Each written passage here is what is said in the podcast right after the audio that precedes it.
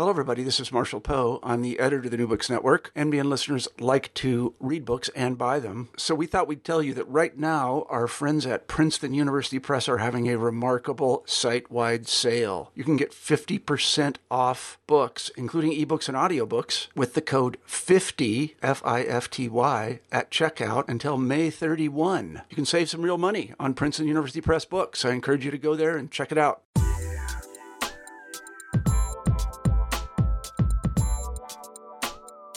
Welcome back to New Books in Science, Technology, and Society. I'm your host, Lance Thurner.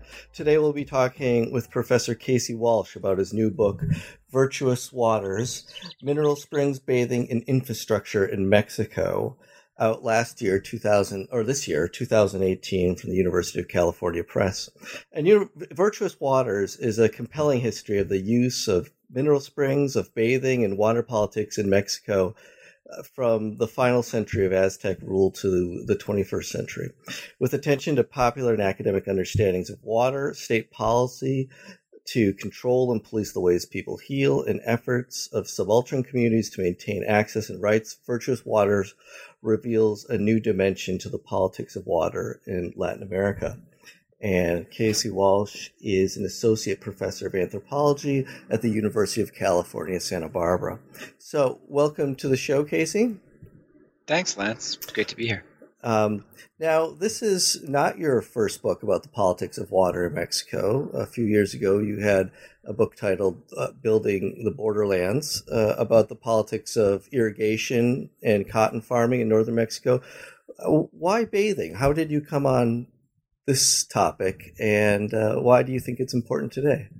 It's part of it is a story of my own life, and you know, part of it is an intellectual uh, story that I had you know spent so much time in that first project, really doing a sort of political economy of of irrigated cotton, um, mostly in northern Mexico, but also the southwest U.S. and I'd become immersed. Uh, I mean, there's a lot of puns that are going to probably come up, that are going to bubble up in this interview, but I was immersed in this question of water politics and um, and how water was used and and the engineering of water. And I, I got so into the weeds with all kinds of understandings of of water that were really sort of cast from the perspective of the state, let's say, or you know, or business people who are making use of these waters uh, in productive ways, that I I had sort of lost touch with water itself uh, as a substance, as something that people engage with every day.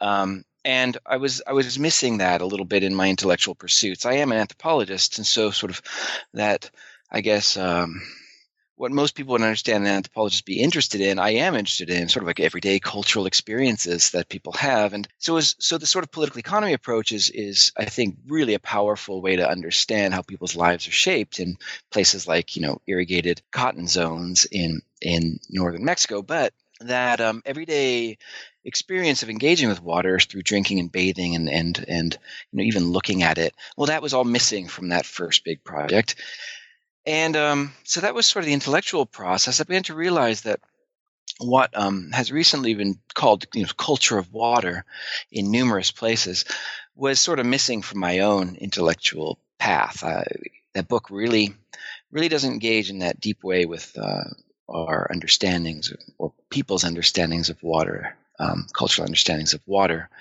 Um, so I made a number of sort of reflections on what culture of water could mean. A couple articles after the book came out, and I became I became interested in this as a topic. Sort of, well, you know, what what what will we what can we say about um, the everyday experiences of of water, and how can that reshape our academic understanding of what this substance is and why it matters, why it matters for humans today. And this is, of course, a pressing issue because there is what people have called a crisis of water throughout the world now. Um, both surface waters and groundwater are, you know, over allocated. They're contaminated. They're being depleted. And I have a feeling that certainly we can we can do sort of more of the same in trying to fix this problem with sort of more the same uh, approaches that that what we've been taking for 150 years, sort of top heavy scientific engineering approaches.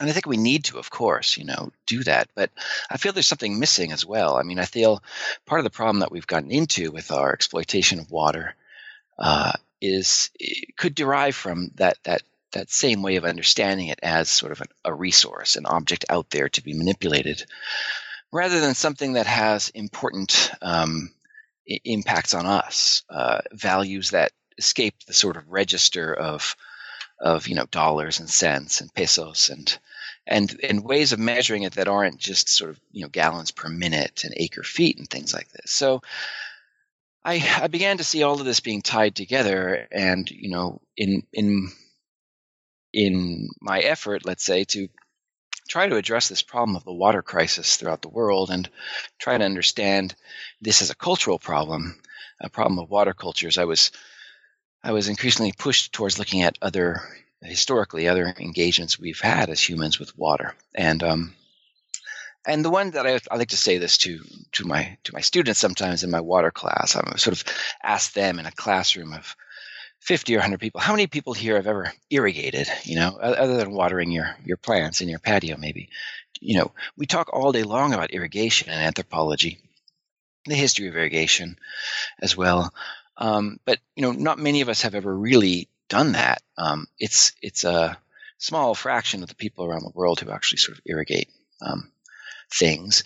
But everybody, well, almost everybody, has uh, uh, washed their hands today or washed their bodies today, and certainly they've drunk water today. So these are much more common and uh, quotidian sorts of engagements with water, and I think even in that sense, um, they're they they could be seen uh, in a way as even more important than uh, sort of things like irrigation and dam building and these kinds of other activities that humans do. Um, so I started looking at that, like, well, let's look at the everyday engagements with water, bathing and uh, and drinking water.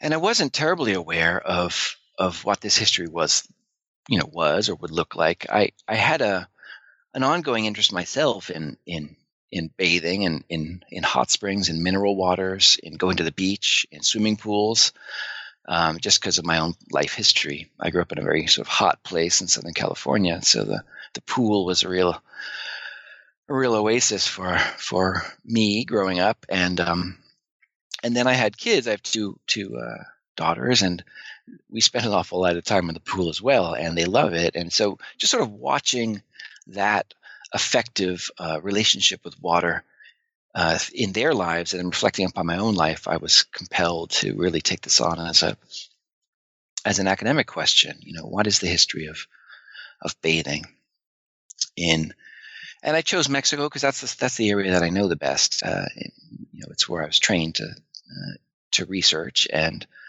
um, so it, it, was a continuation in ways on earlier my earlier research on engineering of water and, and cotton production. At least regionally, it was. And so that's how I got involved in this book. And then um, it was it was a steep learning curve. You know, I, I had to un- deal with a lot of topics that I didn't know that much about. I wanted a very encompassing story. I wanted to tell a story that could tie together perhaps present day engagements of this sort, bathing and drinking, um, with engagements that have been going on for you know a long time hundreds if not thousands of years and so it required that i you know do some reading about um, how the romans managed water in spain for example and you know periods of history that i wasn't uh, terribly familiar with of course i'm i'm not i'm an anthropologist uh, i do a lot of history but i am an anthropologist so i was i was uh, it was a really rich and rewarding uh, exercise to sort of learn in these new time periods. It was frustrating in some ways because I was coming upon this literature with you know with no background in some in some ways. Um, but I feel like I did learn a lot. I feel like I've I've done you know justice to the to the time periods that I've tried to discuss um, in the book, and I feel like that long arc is something that can that can shed light on a topic in in a sort of a different way rather than the specifics of, of a, a particular time period you get a lot more about the continuities and the sort of cyclical nature of understandings of water, um, or you know, ongoing um, tensions, let's say, in different perspectives that that people have had uh, towards towards water. Um, these kinds of long-term processes. So, um, I guess that would sort of briefly introduce uh, that question or answer that question of how how I got to this topic in the first place. Yeah, uh, that's uh, that was a great introduction. Um, so, kind of getting into the history a little bit. I mean, I was surprised to read of just how um, the politics of bathing and of, and of waters figured in uh, in the post-conquest uh, time period in Mexico in the in the first uh, decades of Spanish rule, and then again uh, later in the 18th century. Uh, why was water and bathing uh, important to colonial politics? Well, it was um, important. I think it was important even before you know anyone landed up on the shores of the of the Americas. It was a point of struggle in Europe, uh, in Iberia. Um, Iberia was a country that was, it wasn't a country; it was a peninsula, I suppose. Uh, that was, you know, occupied by lots of different folks, um, competing groups, let's say, or people with different um, religious traditions and different sort of power centers. So the history of, of Iberia, of one of conflict, um, is wrapped up in or really sets the stage for the contact of Iberians with Americans in in Mesoamerica in the New World and in the area now that's sort of like you know Mexico and Central America, and you know the specifics of this is that the you know when the Christian kings were trying to um, you know conquer the Iberian Peninsula or reconquer it, let's say, after a long period of um, of of Islam and um, and also an important influence of, of, of Judaism in in that peninsula. They really did take uh, sort of extreme measures to, um, you know, cultural measures to combat the influence of Islam and Judaism, and and one of that one of those measures was to to police the baths. Um, in Islam and in Judaism, there are sort of ritual bathing practices that um, are involved in in know in the religious practice, but also the infrastructures of cities and towns, and and and and and actually mosques and synagogues as well have um, elements of bathing in them. So there are you know there would be a, a bath associated with a mosque in in Iberia, say in the you know 1200s, 1300s, 1100s. Um, and you know, I've learned a lot about this from knowing almost nothing before I took on this project. Um, but you know, these these mosques, in a very sort of everyday way, would support the the baths would support the mosques. They would charge some admission to them, um, and they would sort of be a, a, functional part of the of the religious sort of institution and infrastructure. And so, the Christian kings were sort of quite. Uh, um, worried about these uh, practices as well, of course, all religious practices uh, that weren't theirs, and so they went after the the the, the bathing as as a key sort of sign of of um, you know heresy or, or, whatever you'd call it. I'm not don't know the right word. A key sign of of, of somebody who doesn't wasn't a good Christian. Um, and that went into you know all the way up into the 14 1500s um, and so when the spaniards or yeah you know the iberians spaniards ar- arrived to the new world they had only just recently sort of um, geographically taken uh, the Iberian Peninsula. And they were still in this cultural struggle, struggle to assert this sort of authority of Christianity.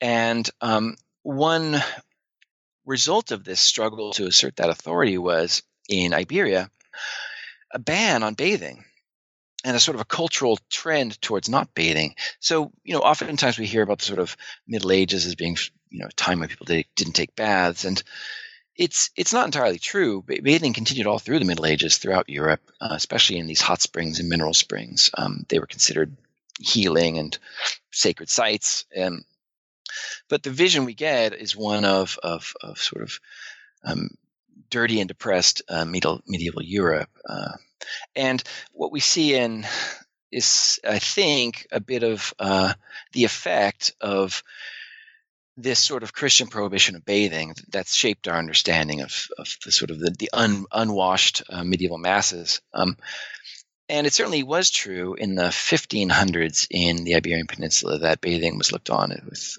with, with suspicion.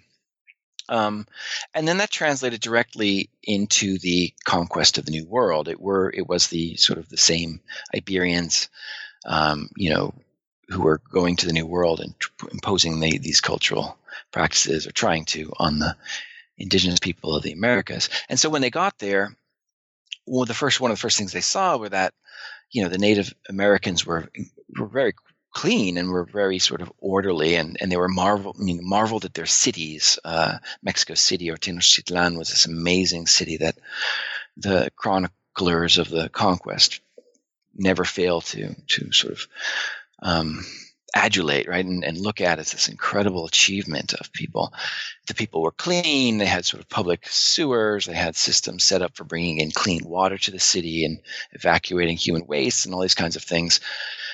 Um, nevertheless, it was suspect, and it was sus- that that that very sort of attention to um, cleanliness was suspect, particularly because the bath that Native Americans practiced was not an immersion bath, was not sort of swimming bath or a, or a water bath. It was a steam bath, and that was exactly the same um, kind of a bath that was practiced by, uh, let's say, the Moors in in in, in Iberia, uh, Muslims this the hammam, the steam bath, um, was the way that that Muslims bathed um, in the bathhouses, and it goes back even farther back to the Romans. And but nevertheless, that was their Im- image of a bath that was suspect. So when they got to the New World, they saw exactly that same sort of steam bath called the temescal in in Nahuatl, in the indigenous language of central Mexico. And immediately, that steam bath was considered to be, of course, a problem. Um, and this sort of gets us into that deep cultural understanding of bathing because, you know, from what I could learn about the Temescal from reading the secondary literature, is that it was a practice um, and an infrastructure that really involved all sorts of aspects of life. It was about healing. It was also about cleaning. You know, you'd sweat and you'd pour water herself and rinse off. So it did sort of physically clean the body. It also healed the body. Um, it was considered to be a sort of a zone of fertility, connected also with agricultural deities. And so in this this space, it was also seen to be sort of part of the underworld because it's a the temescal was usually built as sort of a little a little house, a tiny house in which of mud and adobe and and and rocks and with a fire that would be outside, but that you know you could bring hot um, stones into the uh, into the temescal. So um, this this bathing site was seen to be part of the underworld because it was sort of a dark um, space inside uh, uh, this inside this temescal. For for all these reasons, then it was it was a um, it was a site and a, uh, and a set of practices uh, of indigenous culture that the Spaniards were quite uh, worried about. All, there was a lot of questions of uh, sexuality involved in the Temescal, fecundity, uh, and so all these things sort of um, set off the alarms for, let's say, for the conquering Iberians. Uh, on the other hand, and this is one of these concepts that I try to pull through with the whole book, there's there's both promise and peril um, throughout throughout the history of bathing. Bathing is seen as both something that's full of promise to clean, to heal, to order, uh, morally order the masses, as as well as it's seen as a perilous uh, practice that can lead to um, sort of un, unmonitored, unpoliced sexuality. It can it can include um, the mixture of different social classes. It can question the boundaries of race. Um, so at the same time that it's it's it's it it's a, it holds lots of promise for cleanliness and order and progress and these kinds of things to to use terms from the 19th century. It also um, it also represents that peril, the peril of sort of the uncontrolled associ- sociability or sociality of of the other, of other people. So for rulers in, in, in Mesoamerica, that was something they, from the very, very beginning, they tried to police, and uh, the, most clearly in terms of sexuality, they had sort of in the book. There's a series of quotes by sort of priests who were interested or you know um, in this in the Temescal, in which they would go and sort of interview people and ask them about their sexual practices, their which of course were seen to be um, um, bad and and morally questionable. So, so yeah, this was sort of an immediate first um, uh, confrontation in in between Iberian and American um, bathing practices and traditions that then continues to develop really throughout the history of, of Mesoamerica.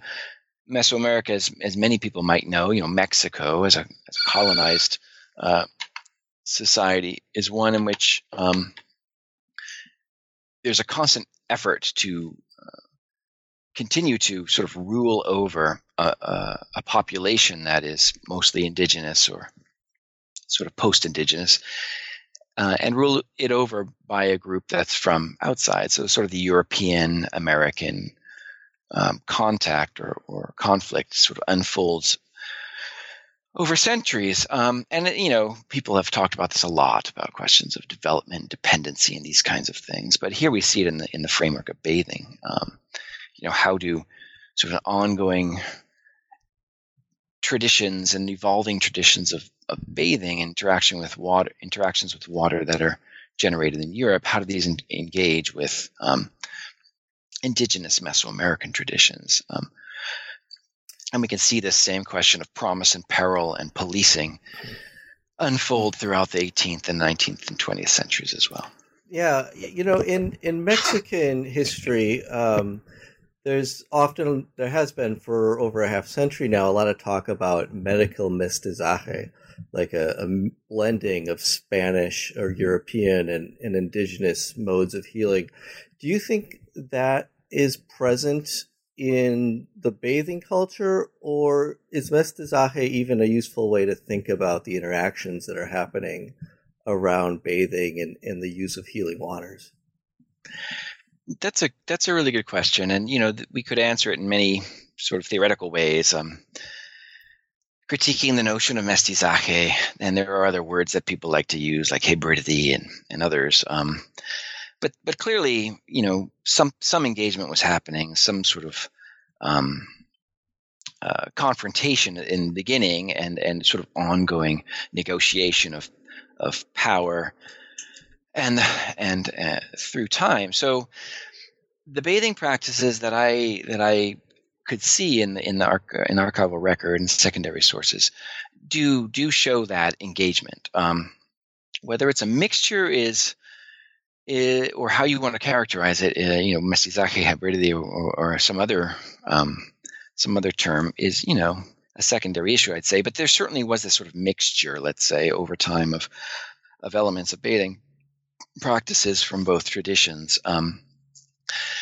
I I could see early on, in fact, what's interesting is um and and so there's a couple of ways I go about thinking through this, and the first is that they were never entirely sort of homogeneous traditions uh, to begin with. It wasn't sort of like you had uh, two uh, unitary, um, sort of totally coherent traditions that then came into contact. Uh, in both Iberia and Mesoamerica, water cultures were already a sort of a negotiated mixture of influences. Like in Iberia, it was you know Spanish. Well, there's Christian and there was Islamic, and there was Jewish bathing traditions, and there was sort of an ongoing negotiation of how those infrastructures were built, et cetera, et cetera. It was a fragmented sort of a cultural formation, and the same with Mesoamerica. So I kind of push back against the, some of the assumptions of mestizaje as a concept by showing a little bit of the sort of history before this contact was made.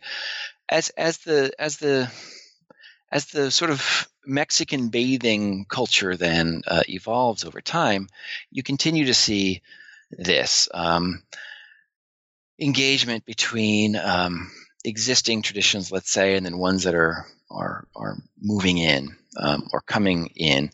European bathing traditions are constantly evolving throughout the sort of early modern and and uh, modern periods and you do get that as in in Mexico. You know, the, the sort of the medical the medical doctors were reading their colleagues in Europe um, and applying the new uh, new techniques and new understandings of what waters were to the Mexican context. On the other hand, you had sort of long simmering popular traditions of bathing um, in in Mexico that were part of this uh, this sort of mixture as well.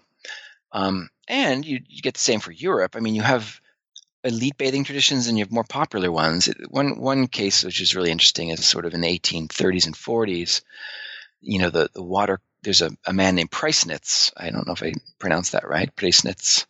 I think he's from somewhere in sort of Eastern Europe, um, Silesia, and he becomes wildly popular for Europeans uh, because he's sort of a sort of a local um, you know, sort of upper farmer, upper stratum of farmers, and he has a, a place, a farm in which people come to to sort of take a water cure that he has devised, and it's really just cold water, cold water, um, very sort of austere food he serves, and but people, you know, make these pilgrimages from all over Europe and even from the United States to take the waters there, hydropathy, hydrotherapy, and this water culture from which is sort of a subaltern formation in Europe, then also moves across the Atlantic and ends up informing um, an, another kind of a water uh, and curing practice uh, in in Mexico, especially in Western Mexico, Guadalajara. So, you, and and then the doctors, the sort of more officially sanctioned, let's say, doctors are pushed back against this sort of subaltern medical uh, practice, the vulgar beliefs of the people. Um, at the same time that local priests in in Western Mexico are upholding this um, subaltern water cure. So it's a very interesting set of uh, influences that spans the, the Atlantic. You get different sorts of influence from from Europe taking form and taking root in different ways in the Americas. And you get the ongoing adherence to things like the Temazcal in this this Mesoamerican steam bath that that that um, was practiced strongly until about the 19th century when it starts to fade a bit. Um, uh, it had been made into a Mexican sort of a practice. All of the indigenous sexual uh, connotations and religious connotations, most of those had been, at least for, you know, in the cities, most of those had been sort of displaced from the Temazcal as a practice, although there were still people, uh, you know, using Temazcals in Mexico in ways that were very sort of ancestral, like sort of after giving birth, take the steam bath. Um, there's sort of these very old traditions about using the Temazcal. A lot of the, a lot of the aspects did it were purged, let's say, um, from it, which allowed it to continue on as a, sort of a mixture of Spanish and indigenous um, bathing practices. Uh, so you, you, know you do get you do see this um, ongoing mixture, but it's not one in which there are sort of two homogeneous traditions that sort of come to a mixture, but rather many different sorts of influences are coming together across the Atlantic um, to form this bathing culture. Yeah, uh, that was a fantastic answer. Um, so, one of the themes that is uh, recurrent in this book, which I found in, very intriguing and uh, gave me a lot to think about, was this uh, change, uh, this cultural shift towards thinking of water as uh, multiple things, as water is having many different types and in different species of water uh, towards the idea of water as an abstract, singular, um, molecular uh, element, um, or not element, but uh, molecule. Uh, how did that really show up in Mexico? Well, this is an interesting. Um, this is one of those one of these concepts or or, or questions about the history of water that that I you know I didn't find by myself in the archives. It was um, coming out of a, a, couple books. Jamie Linton has a book called "What Is Water," and it's a very interesting uh, account of the way that water, as a as, as, as a thing, as a stuff itself, was was uh, reconceived in in modern uh, modern Europe, mostly. Uh, through the the development of um, chemistry uh, and medicine. Um, and so I sort of I saw that and I thought I hadn't really seen that. And once I was informed by that argument, I did begin to see it all through the the history and the archives. Um, essentially, the argument is that you go back before, say, the mid 18th century, and the way that people talk about waters is as multiple different sorts of things. Um, they're not it's not water h2o it's not a sort of a chemical understanding of a, of a molecule um, that's sort of uniform across the universe. It's they're they're seen as sort of um, fluids that emerge in particular geographical settings. And so there's a sort of a, a climatological understanding of water as a product of its environment. That goes along with an understanding of people as a product of their environment as well. And sort of all of these different things in an environment are are related. So waters that emerge in, you know, um, in uh, you know, in different rivers are different sorts of waters, and the people knew this because when they used waters to say boil beans, they would say this water doesn't work to boil beans, and this other one does. Or in this Mexico City, which had a number of different waters, uh, coming through different aqueducts, the people were quite clear that the the water from the Chapultepec springs, which are sort of closer in towards the city, and the ones that had been used by by uh, to to feed Tenochtitlan, the original Aztec city, um, back in the 1300s, um, before conquest, those waters were saltier those waters were harder. Those waters had more dissolved minerals in them. Um, the, the cleaner waters that were later brought in by the Spaniards from up higher in the in the mountains around Mexico City, those were softer. They were clearer waters. They had less dissolved solids, and you know people knew this, and they would use these waters for different things. They would wash clothes with the less salty water because it made better suds. Um, for example, they would boil vegetables with one water and not the other. They would wash themselves or their horses or their houses with one water rather than the other. Um, so I began to see this very important um, aspect of our, oh, not ours now, mostly, but back then, certainly the, the, the cultural understanding of waters as sort of individual kinds of things. And this, out of this grew um, a huge effort uh, by scientists, natural philosophers, to actually understand what made those differences. And the argument goes by Linton and Christopher Hamlin and others that, you know, we have we have medicine because of this effort to understand how these different waters impacted human bodies or affected human bodies. Because waters were not only just for cooking beans and for washing horses and things like this, waters were for curing, and they had been for thousands of years. And different waters cured different things. So the water from the spring at Lourdes would cure this thing, and the water from you know the Pellegrino springs would cure that malady. And slowly, people tried to systematize. Scientists and early natural philosophers were systematizing these relationships between waters, ailments, and cures. And so it becomes a real focus of science and medicine, the study of waters. There's all kinds of literature um, starting in sort of the 1600s up up really until about the 19, 1900 1920s a huge enormous amount of literature about this analyzing the water what's in the water what makes it agential what makes it cure human bodies. Um, i could not ignore that. That seemed to be such a huge part of the story that um, it became part of the book that i wrote as well. Um, and you know, one thing I like to try to show in this book is that, again, there are sort of these long term processes.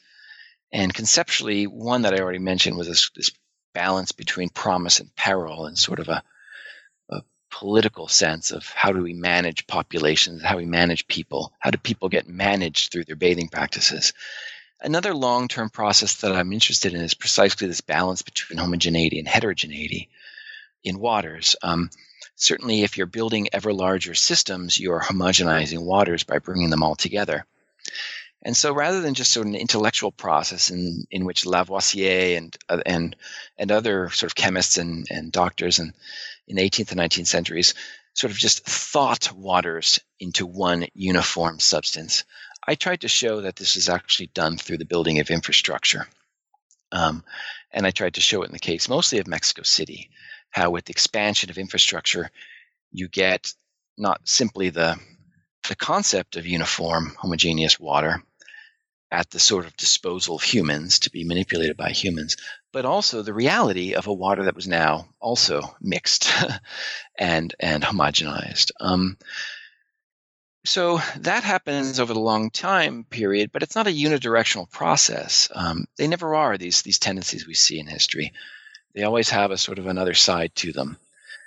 And so, you know, drawing on, I guess, my own understanding of the dialectics of history, just sort of the way I, I understand history to operate, I was constantly seeing how heterogeneity was was actually created and reproduced through the homogenization of water. What does that mean? Well, one thing it means is that if you're actually trying to um, create a public water that is that complies with uniform health standards, you know, homogeneous water that complies with uniform health standards, to even do that, you have to start from the premise that waters are heterogeneous, sorry, heterogeneous, and they have all sorts of different properties. So, the project of creating and thinking through homogeneous water required as a first step an appraisal and understanding of all the diversity of waters that exist. And it's still the case. If people are testing waters, they're testing the diversity of waters to try to make sure or, or that they comply with uniformity or standards of uniformity. Um, another way in this in which this heterogeneity and homogeneity as a sort of a dialectics proceed through time in Mexican bathing and drinking cultures is through is through um, the bottling and bathing of mineral waters. Mineral waters were always considered to be efficacious waters, important for curing.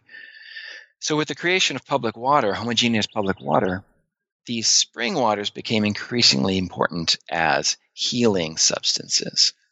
So, even as you get big infrastructures in cities creating sort of homogeneous water, you get industries dedicated to bottling very specific kinds of waters or channeling those waters into bath bathhouses.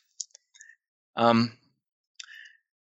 you know, and it's an interesting, it's an interesting, I think, an interesting story to tell because many of the assumptions that we have about, you know, businesses, about the way that things are bought and sold and produced, the way the com- commodities are produced, it forces us to think again about those because if you if you're bottling water as a commodity, you're bottling it not because it's the same, you know, reproduced commodity, um, but rather because it has some unique property to it. Um, oftentimes, we think of commoditization as a process of of, of homogenization, let's say, um, whereas you know, a, a um, industrial commodity would sort of erase diversity. Um, what I see in in the commoditization of waters through bathing and bottling is the opposite that you're getting the reproduction of diversity and heterogeneity through the commodity form. I mean, without that without that unique nature of a water, it would be really hard to sell it as anything different from any other water. So, you know, and all the waters that we drink today out of bottles, all these mineral waters that are circulating the globe are premised on that same that same argument, that same notion that there's something unique about one water or another water. If you're drinking water from Fiji, it's somehow different from drinking water from Calistoga or from, um, you know, uh, a spring in, in Italy or a spring in, in France. And so I think it's interesting to sort of rethink some of our concepts or assumptions about um, heterogeneity, homogeneity, industrialization, and this the form of the commodity um, as it takes root in in our water cultures as well. Yeah, and so this heterogeneity, uh, I suppose one side of it is is bottling it and bringing it uh, to consumers somewhere. The other is to bring the consumers to the place and. Uh, the development of tourism around these sites. When did that begin to develop in Mexico, and and how did local communities deal with that? Right. Um, that's a really interesting question. It was it was one of the questions that Mexican scientists and doctors, especially in the really in the 18th and 19th century, were were always asking themselves. You know, when how, why in Europe do they have these spas built around mineral springs that everyone goes to, and why in why is it that in in the Americas that we we haven't achieved that? Um, it was a model, it was a goal, to build these kinds of things in in the Americas in Mesoamerica, but it was it never really happened until really the late 19th century, early 20th century. And there were many efforts, that's for sure. In fact, you see from the very beginning, early on, I think in the 1540s, we get mention of a bathhouse right next to Mexico City in a place called Peñon de los Baños. It's right nearby Mexico City. And it was actually founded by a priest. Um, so, you know, the priests that were sent to sort of question bathing traditions traditions actually were were instrumental in in in creating them or or reproducing them. The priest got, of course, followed follow up by his um, by his church. Like, what? Why exactly was he creating a bathhouse here, and what was he using it for? And he convinced them it was only for very wholesome things like healing his arthritis and things like this. But from the very beginning, there was an effort to create um, bathhouses and and bathing infrastructure that would attract uh, people to it for curing. And spas were originally about curing, and then as time went by, they became more and more about leisure, about leisure time. And again, the the story is told relatively well for Europe. We have some good a good amount of literature about Europe, and not really that much about the Americas. Or and so what you see in, in the Americas is that this idea of mineral waters as sort of an important place for people to go to to you know take a cure or to you know retire to for for leisure it's there and it's motivating people to develop bathhouses but they never quite get it consolidated. There are moments there's a moment in the late 1800s when there's a certain amount of um, you know wealth circulating around uh, the Americas um, during what they call the period of the Bourbon re- reforms. There was sort of new mining technologies and, and new taxing structures and things like this that sort of stimulated the economy. And I think because of that, that um, you know economic uh, effervescence, let's say at that moment, there was an effort to rebuild that that bathhouse in Peñon de los Baños, the one that was founded way back in the 1500s. It was seen as decrepit. No one would go there. Um, uh, and so, you know, they did a big study of the mineral waters to find out what they were useful for and how they could cure people. And then they rebuilt the, the bathhouse itself. Um, it attracted people. People went. Well, people is a is a very vague and general term. So it, it part of the whole story is that people had always been going to this bath bathhouse, no matter how decrepit it was, it just wasn't that the elite were going there because it, the popular people were going there, and elites would never mix with the popular folks at a bathhouse. So, what it was actually an effort to do was to sort of rebuild it for wealthy elite users. Um, and so they did that in the late, ni- late 18th century, and they did that again in the late 19th century. Um, so you see the the, popu- the popularity of of, ba- of, bathing in these mineral springs, especially the one in Peñon de los Baños, it never fades. I mean, in the in the strict sense of the, the popular people would would continue to go. Everyday folks would go and, and use these spaces. It was just that the the wealthy and the elite would would go through sort of cycles of, of fashion with these with these bathhouses. They would rebuild them and attend and go to them for a while, and then they would fade out again. And so, if you look at the long history of Mexico, you see this in the late 18th, 1800s, you see this happening. They rebuild a bathhouse, people go, they open up a shop, they sell all kinds of fine foods, people go for whole weekends, you know, rich people do. And then it fades again in the beginning of the 19th century when you get all the wars for independence and you get political turmoil again and you get sort of less uh, liquidity in the economic system. People stop going to that bathhouse. Again, in the late 19th century, when there's more disposable money again um, that gets rebuilt once again, again for the elite people of Mexico, and they go and they attend it for maybe 20 or 30 years, and then and then it kind of becomes a popular place again as well. and I would say that in right now, what we're seeing is another wave of this. We're seeing a wave throughout the world of people, of wealthy people, going back and taking over these waters again. Um, you know, rebuilding the bathhouses, turning them into sort of luxury spas. After a time in the mid 20th century when they were often abandoned in the United States and Mexico and elsewhere, or if they weren't abandoned, they were at least abandoned by the wealthy people who had sort of moved on and were doing other things. So, you know, in, in the Ameri- in in the in Europe, I think what you see is a constant use of the bathhouses um, by all, I guess, all sectors of society. And what you get in Mexico is the is the popular classes using these waters, you know, pretty, you know, um, continuously, but that the wealthy sort of come and go they rebuild a bathhouse it falls into disrepair they'll rebuild it again you know a century later it'll fall into repair and then and so on and so forth through time um, so that's one of the differences i think in um, in, in, this history of spas and tourism in in concrete in, in concretely in the history of mexico the, the the waters the mineral waters really get turned into tourist destinations starting in the late 19th century in a massive way, in a national way, let's say. And that's with the, the construction of railroads and transportation infrastructure that can bring not only you know Mexicans from the cities out to these mineral springs where they can go to the baths, but also tourists from the United States and from elsewhere can then also circulate through Mexico and and and use these sites as tourist destinations. And that really starts in the 1880s with the construction of the, the railroads um, that link the north to the south in Mexico. And cities like, you know, Aguas Calientes, which means hot waters, uh, cities like that, which had always had um, hot waters and people had always used them, then became big bathing establishments um, with big bathhouses and things like this. And so that's really when it takes off. And it, it develops throughout the late 19th century into the early 20th century.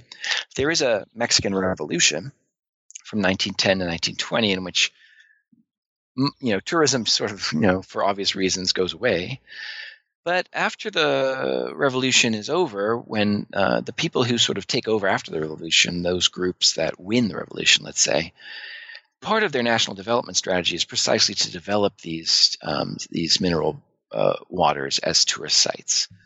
Some of those national, those elites who won the revolution were from um, northern Mexico, where they had had that experience, where they had seen tourism as an important sort of path of development, um, and precisely around mineral springs. And so they sort of brought with them that experience to national government, and there were there were different efforts throughout the first half of the 20th century to develop different towns. Um, and their mineral springs as national and even international tourist destinations. Um, so that's when you, you know, so it's really sort of 1880 to 1950, let's say, when all of these mineral waters um, are sort of developed. And there's an archive, a wonderful archive in Mexico City called the Archive of Water, the, the National Water Archive, and um, there's a whole there's whole big folders full of you know hot springs archives, and and there's so many plans precisely in these years for for developing mineral springs and hot springs into tourist destinations. Um, so hmm. it's it's it's clear that that's a, that's a moment in which this is really uh, sort of being built out. This sort of yeah yeah. Were was were these largely uh, created or motivated from from national or international capital, or were local communities trying to develop their their own tourist economies? Right. That's a really um, complicated and good question. That's I think in the 19th century, certainly there was um, an it was an effort when, when they rebuilt, for example, Peñón de los Baños, or when they built Aguas Calientes. Most of them, sort of in the center part of Mexico, I think were the projects of national, um, you know, national elites. Let's say, pe- you know, pe- Mexicans with money trying to sort of develop spa tourism and and and spa sites. However, there were in the northern parts of Mexico along the border, um, there was a lot more influence of uh, you know Americans and other foreigners, and there are, there has been in northern Mexico more of a sort of influence of of let's say um, other other groups. Um, so there are some hot springs in northern Mexico, like Topo Chico, which is near the city of Monterrey, that were projects that um, involved a lot of um, foreigners as well. Um, so, so a little bit of both. Um, but I would say in, in the late 19th century, uh, up until the revolution, certainly uh, mostly a national project. Um, in and then much more so after the revolution, everything gets cast um, much more explicitly in national terms after the revolution, after 1920. Um, these become national waters. Um, they're governed by a national water agency. Um, they get put to the purpose of national economic development or national you know, health care and things like this. So there's a real uh, explicit framing of, of, of the use of waters and their development as tourist destinations in sort of national terms after the revolution in particular. Um, I'm trying to think if there's any.